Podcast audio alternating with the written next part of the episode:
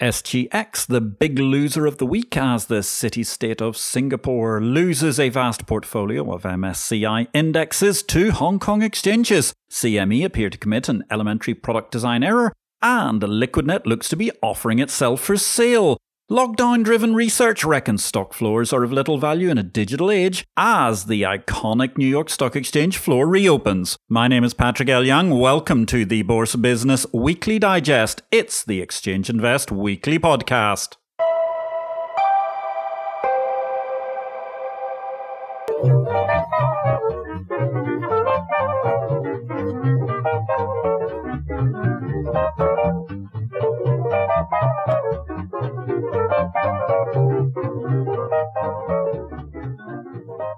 Lockdown is coming to an end, it seems, in most major locales and a great many minor ones too. The major temples of commercial capitalism are reopening. The New York Stock Exchange emerged Tuesday with social distancing and masks aplenty, while perhaps the most historic open outcry market of all, the Grand Bazaar in Istanbul, is preparing to reopen as this podcast is recorded. About 20 stock exchange offices and jewelers have been able to ply their socially distanced trade from Constantinople during a lockdown. I remain fairly cynical about the value added by exchange floors to the parish per se. Rings remain a different issue, of course. But the psychological boost of the New York Stock Exchange reopening was considerable for the parish, and that moment of 0930 Eastern Time campanology last Tuesday on Wall Street served as a moment for everybody in the parish to reflect and remember Governor Cuomo's recollection of the frontline medical staff across the world, but also it was an opportunity for our parish to applaud the excellent operational brilliance of market leaders such as ICE, Hong Kong exchanges, NASDAQ, London Stock Exchange Group, and others. Sadly, CME and DB1 had some issues during the lockdown, but nonetheless, they were mostly there most of the time during the depths of lockdown. Clearly, the debate on floors will continue with or without masks. The Cushing crisis festers on. In India, they've managed to get software which allows them to have negative pricing, although, of course, West Texas Intermediate did seem to settle in a much more orderly fashion just the other week. However, Wisdom Tree, the fund manager, they're shutting their oil ETPs after Shell terminated a swaps deal. It's a clear backlash in the aftermath of the Cushing crisis. Elsewhere, huge arguments about China this week. Various plans being put together by the United States of America as they grow increasingly annoyed about issues such as laws for China, which appear to, well, run a bit of a coach and horses through previously agreed 50 year legally binding commitments to the United Kingdom of Great Britain's government. What will happen to Hong Kong in the future? Nobody can guess. It won't happen overnight, but nonetheless, there could be issues with Chinese companies listed on stock exchanges, and ultimately by the end of the week, we were looking at stories discussing the ultimate problem of Hong Kong itself and how that SAR would actually be viewed by the United States in terms of trade and other financial issues. Only one set of results this week. Excellent news from the Tel Aviv Stock Exchange. Israel reporting the results of the first quarter Revenue up 26% on a 49% rise in trading and clearing revenue driven by recent volatility. In deals, well, let's begin with a curious tale of legal issues from Sydney to the United States of America. iSignThis, we've discussed previously, they're trying to acquire the National Stock Exchange of Australia. Indeed, they say they've lifted their stake during the course of this week. However, they're squaring up against the monopolist incumbent ASX, and indeed, ASX has a long ongoing beef with iSignThis. Unsatisfactory responses and a threatened removal from the ASX list are now floating around. This is clearly a cause for concern given the deal for iSignThis to control the National Stock Exchange, that minnow competitor to ASX. Of course, in one sense, the ASX has lost a lot of credibility over the years, particularly with its recent problems at the CSD, which resulted in a rather unprecedented ASIC edict for traders to restrict their activity in busy times.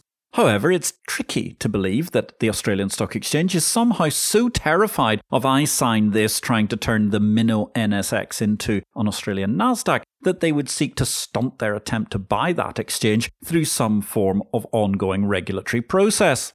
Elsewhere, in the United States of America, Charles Schwab TD Ameritrade merger has been hit by no less than eight lawsuits concerning filings which are alleged to include misleading registration statements. On offer this week, bid now or hit the buy now button. Liquidnet, the original dark pool operator, and I mean the block trading kings as they once were of the world, are said to be exploring a $1 billion sale. That, of course, sounds like a big number, but then again, bear in mind that in 2005, Liquidnet was valued at $1.5 billion when it received $250 million of investment from TCV Partners and Summit.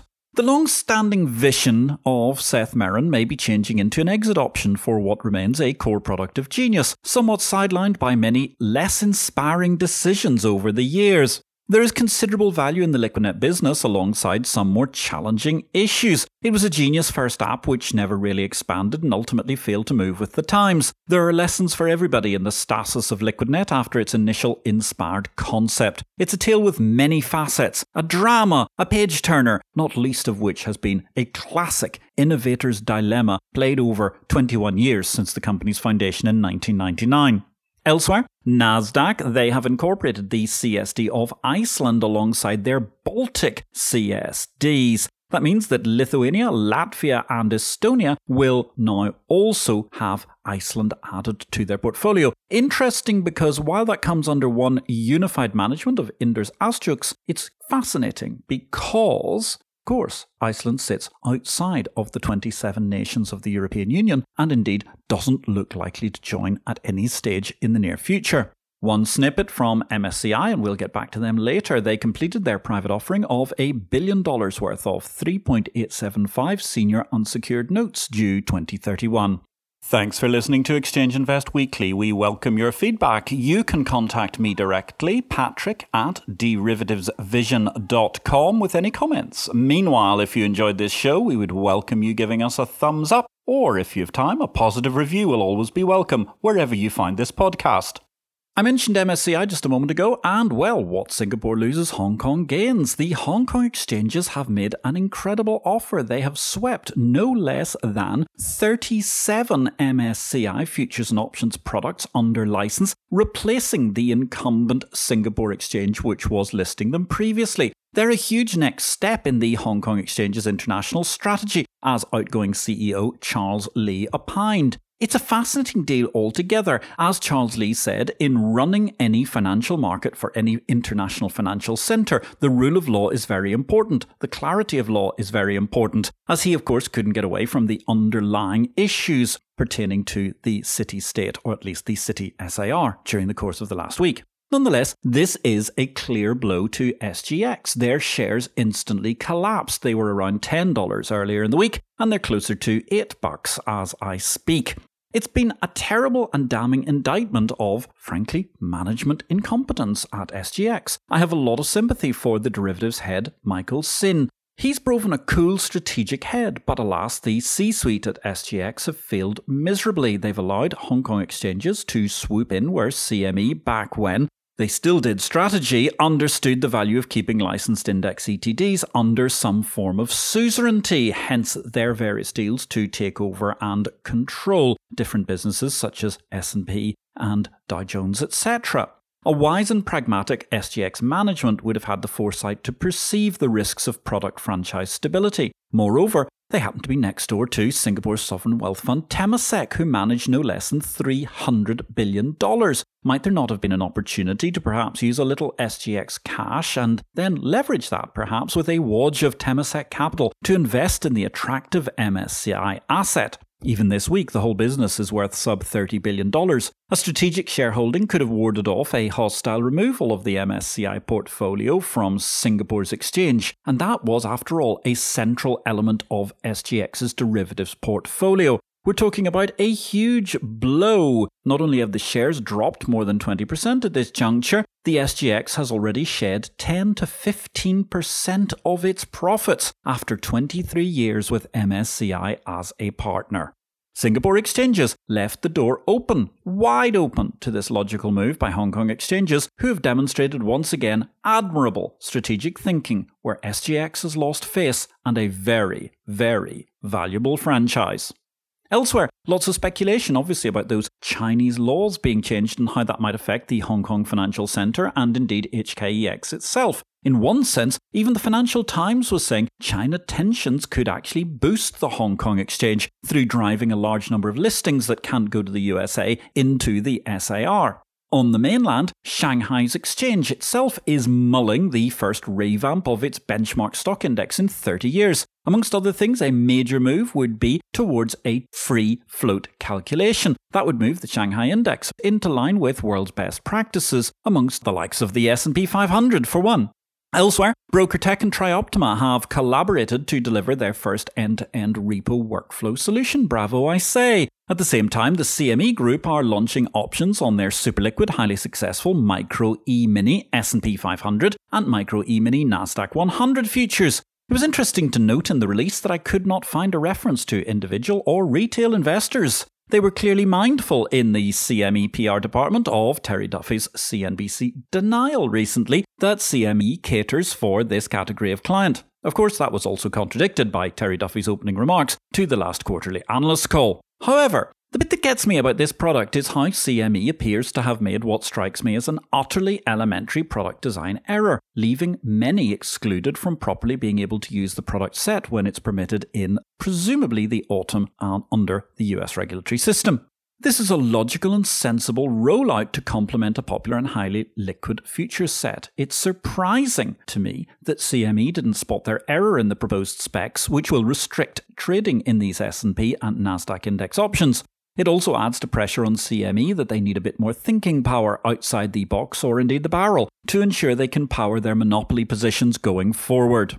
Finally, this week in product news, Bitcoiners go wild, went their headline in the South China Morning Post, but not for good reasons, after Goldman Sachs defied expectations with a report which dismissed the cryptocurrency. In some ways, they said at Goldman's it was akin to the tulip mania of the 1600s. I think that's rather generous to the tulip mania in many respects.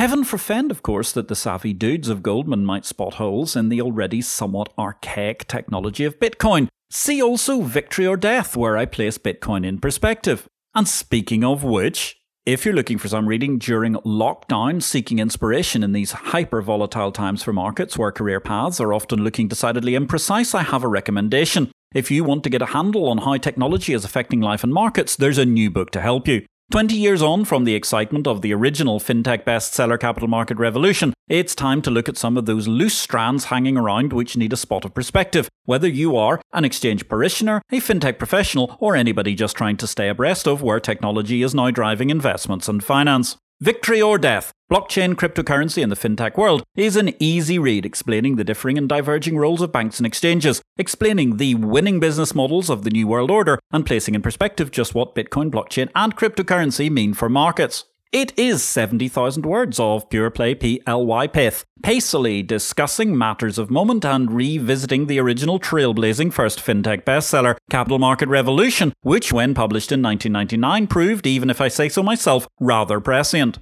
It's a binary world. Your career will sustain or collapse in the next stage of the digital world. Hence the title Victory or Death, lest you need reminding of the exciting times for finance in which we are living. Victory or Death is published by DV Books and is distributed by Ingram worldwide. Meanwhile, while you're waiting for your copy of Victory or Death to arrive, after the podcast, try our Pugcast. IPO vid in Patrick's opinion, comes to the small screen with a dose of investor video, including my guest star Toby the Pug, now on YouTube. In regulation news this week, the UK regulator have been flagging the perils of bankers and traders working from home. Of course, there are concerns about surveillance when we have lockdown, it's fair to wonder, but at the same time, the current situation hardly strikes me as a hotbed of potential criminality. At the same time, the French regulator, the AMF, have said that systematic internalizers' contribution to transparency is very limited. Well, that gave us, of course, in Exchange Invest Daily, the newsletter of the Bourse business, the first opportunity this month to add a retort from Captain Louis Renault, the police chief in Casablanca. Elsewhere, the European Union needs to get its capital markets in gear to help COVID hit companies. That was the topic of a discussion, which was essentially in lieu of the cancelled FESE convention for this year. David Wright and Sean Berrigan are coherent types one can do business with who have a good overall vision for the EU. Alas, unfortunately, the politicians then intervene and dawdle, or at least that has been the historical precedent. The FESE Secretary General Rainer Riess correctly noted during the course of the discussion the need for a game changer to aid European recovery. But then the sanguine voice of David Wright acutely noted this is the moment. All the stars are aligned, but there is one thing missing unless there is political agreement at the highest level on a package with deadlines monitored and enforced, it's not going to happen, and it will be death by a thousand bureaucratic cuts. Alas, the voice of realism fell then to Commission staffer Sean Berrigan, who noted the possibility of a paper on these actions in September. As I've long argued, the EU will die due to a dearth of execution amidst the muddy political waters. There's only one daily news source for the business of bourses Exchange Invest, the exchange of information. Exchange Invest publishes the daily digest of everything in the market structure industry around the world in a user friendly email briefing format from Monday to Friday. With additional pith by former Exchange CEO and long standing fintech pioneer Patrick L. Young, yes, that's me, Exchange Invest is the unique one stop shop for the daily news in markets, market operators, and related functions. Exchange Invest is available to subscribers at 200 US dollars per user per year or currency equivalent. You can get more details at exchangeinvest.com or email me, patrick at derivativesvision.com. People News this week. One great hero of the parish over many decades, David Hardy, the former chief executive of LCH ClearNet, indeed the man who brought LCH and ClearNet together, has joined ADE as chairman. The crypto derivatives exchange ADE is a vertical silo built by some of the folks associated with such ventures as Communicating Limited, amongst other entities. It's an interesting business, and with the former LCH group chief on board, it has significant heft. Parishioners will also recall David was responsible for the LCH's then controversial but subsequently deemed inspired move to CCP clear OTC derivatives long before the 2008 meltdown pushed the blob to endorse the concept. David stands as chairman alongside non executive director Alex Wilkinson. Thus, ADE clearly has grown ups around the enterprise, which is all too rare amongst the current crypto markets, with a few honourable exceptions, such as, for instance, the Swiss exchange, which is being chaired by the former Swiss exchange boss, Christian Katz. Sadly, condolences on the passing of Ishiguro Toru. He was an external governor of JPX's regulatory entity in Japan. Elsewhere, Knorr-Bremse, they are proposing a series of three new board members. One of them happens to be a parishioner. Theodor Weimer looks to be adding another appointment. At least he has a personal strategy, even if we don't know actually if or what the DB1 strategy might be. Actually, this board of Knorr-Bremse might be good for him, as Klaus Mangold is an exceptionally talented chairman. Indeed, the finest chairman I have ever sat on a board with.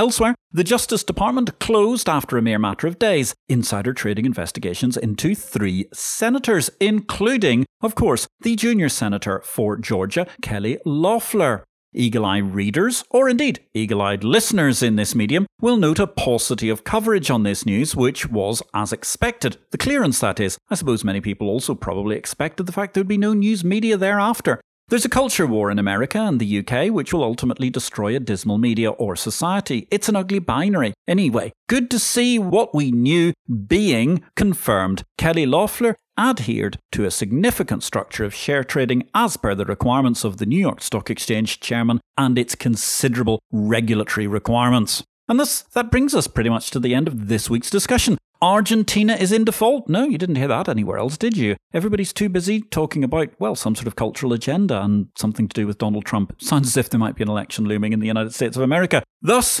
nobody bothered paying attention to that default or indeed news that Argentina is cracking down on local Bitcoin trading. Of course, all an attempt to try and stop people getting their money out of the beleaguered almost perma-beleaguered during the course of my lifetime, Argentine peso. And indeed, finally, ladies and gentlemen, step up your no deal plans. For Brexit, the European Union has told banks in Britain. And on that hardly surprising piece of news, if you've been listening to this podcast or reading the Exchange Invest daily newsletter about a no deal Brexit, which we've been talking about for the course of years now, ladies and gentlemen, I wish you all a great week in markets. My name is Patrick L. Young. Do join us for the subscription newsletter Exchange Invest delivered to your mailboxes every day. Alternatively, we'll be back here next Saturday with another Exchange Invest weekly podcast reviewing the best of the pith from the week's Bourse Business News.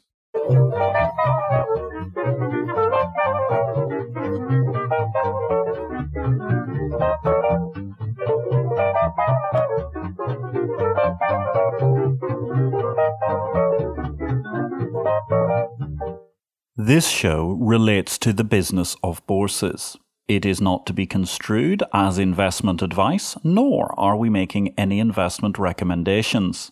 Please consult an investment advisor before you make any investments, and for goodness sake, do your due diligence and do not make investments without complying with the regulations in your home state. Exchange Invest cannot be held responsible for any investment decisions made as a result of our program, which is for entertainment purposes only. The material herein is copyright Patrick L. Young at the date of publication, while our music and sound effects are sourced from copyright free sources. Thanks for listening to Exchange Invest Weekly, the exchange of information.